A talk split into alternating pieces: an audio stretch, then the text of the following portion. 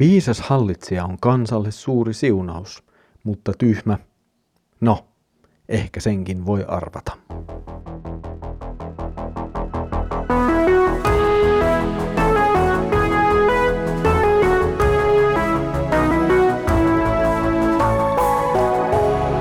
Kirjoitusten pauloissa. Tervetuloa taas mukaan Kirjoitusten pauloissa Raamattu-podcastin ääreen. Minä olen Mikko ja jatkamme tänään taas Saarnaajan kirjan mielenkiintoisten jakeiden äärellä. Tänään meillä on uusi teema ja tuo teema on oikeastaan lyhyesti sanottuna tyhmä kuningas. Ja siitä me nyt luemme tänään, kun luemme Saarnaajan kirjan neljännen luvun jakeet 13-16.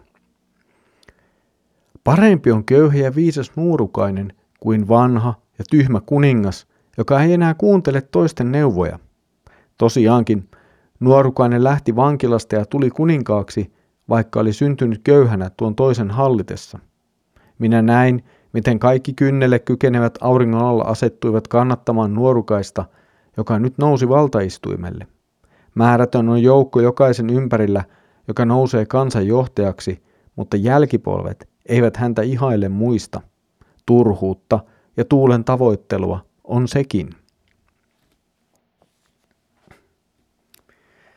Jollakin tavalla tämä juuri lukemamme teksti heijastelee kyllä Salomon omaa elämää ja sen pohdiskeluja.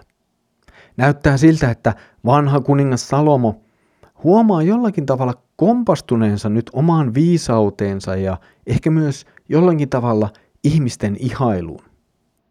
Köyhä, mutta viisas lapsi joutuu taistelemaan ja työskentelemään pysyäkseen ylipäätään hengissä tuossa maailmassa.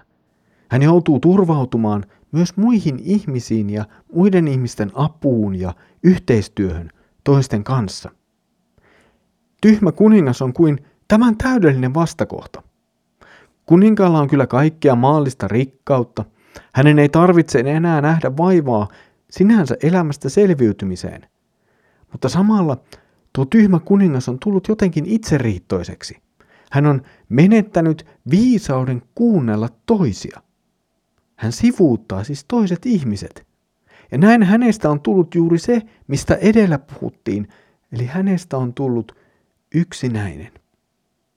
Tai sitten toinen vaihtoehto on se, että kuninkaan ympärillä on vain pelkkiä tyhmiä hännystelijöitä, joista ei ole mitään todellista hyötyä tai apua kuninkaalle hänen hallitessaan.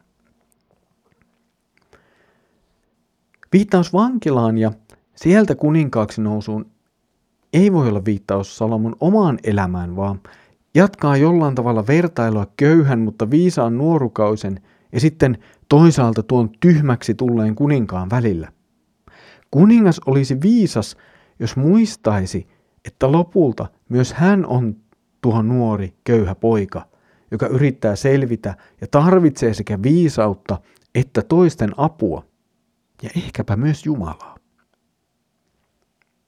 Viimeiset jakeet sitten jatkavat tätä samaa teemaa.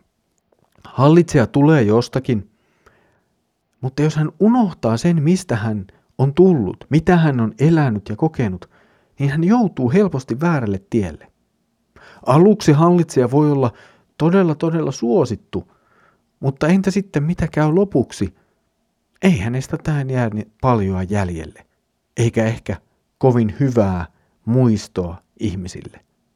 Näin tästä kaiken tavoittelusta, vallan, hienouden, kuninkuuden tavoittelusta tulee turhaa ja merkityksetöntä. Nyt tässä on huomattavaa se, että viisaus nousee jälleen mukaan keskusteluun. Mitä on todellinen viisaus? Ja tämä on se oleellinen kysymys. Ja tämä on se kysymys, jota joudumme pohtimaan koko ajan saarnaajan kirjan äärellä. Tässä kohtaa näyttää siltä, että viisaus liittyy sen tunnistamiseen, että kuningaskaan ei ole muuta kuin ihminen. Ja kaikessa vallassaan ja loistossaan kuninkaan on syytä muistaa tämä.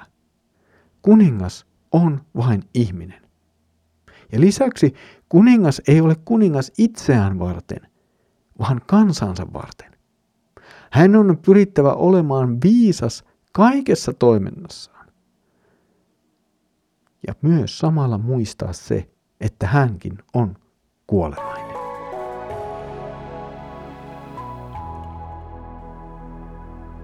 Olet ollut mukana kansanlähetyksen tuottamassa kirjoitusten pauloissa Raamattu-podcastissa. Salomo katselee ja miettii nyt kuninkaan tyhmyyttä.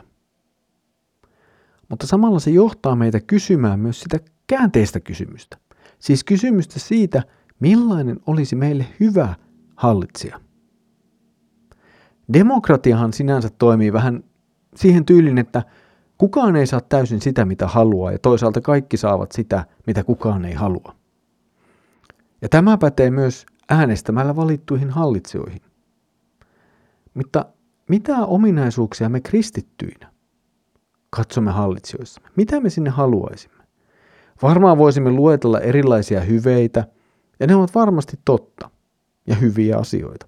Viisaus ei varmasti koskaan ole pahaksi. Ymmärrys ja tietokaan ei haittaa. Nöyryyttä varmasti tarvitaan, mutta myös päättäväisyyttä. Varmaan toivoisimme, että hallitsijamme olisivat myös vakaumuksellisia kristittyjä. Mutta eivät hallitsijoita sen tähden, että ovat kristittyjä. Mitään ihan yksiselitteistä ja lopullista vastausta tähän kysymykseen on varmaan aika hankala tiivistää ja sanoittaa. Riippumatta lopulta siitä, kuka tuo hallitsija on ja jopa millainen tuo hallitsija on, raamattu ohjaa meitä kunnioittamaan ja rukoilemaan hallitsijamme puolesta. Ja siis riippumatta siitä, keitä he ovat. Muistan, että tämä oli monesti lähetyskentällä aika haasteellinen asia. Rukoilimme jokaisessa Jumalan palveluksessa maan islamilaisen hallitsijan puolesta, joka ei myöskään näyttänyt miltään erityistä suopeuta kristityille – eikä tainnut olla myöskään mikään rehellisyydenkään perikuva. Monelle seurakuntalaiselle oli todella vaikea rukoilla tällaisen henkilön puolesta. Mutta silti johdonmukaisesti joka viikko me näin teemme, koska raamattu opettaa meitä niin tekemään. Tässä oli tämänkertainen kirjoitusten pauloissa Raamattu podcast-jaksomme. Seuraavalla kerralla puhumme uudelleen Jumalan eteen tulemisesta. Siitä siis seuraavalla kerralla. Mutta nyt Herramme Jeesuksen Kristuksen armo, Isä Jumalan rakkaus ja Pyhän Hengen osallisuus olkoon sinun kanssasi. Amen.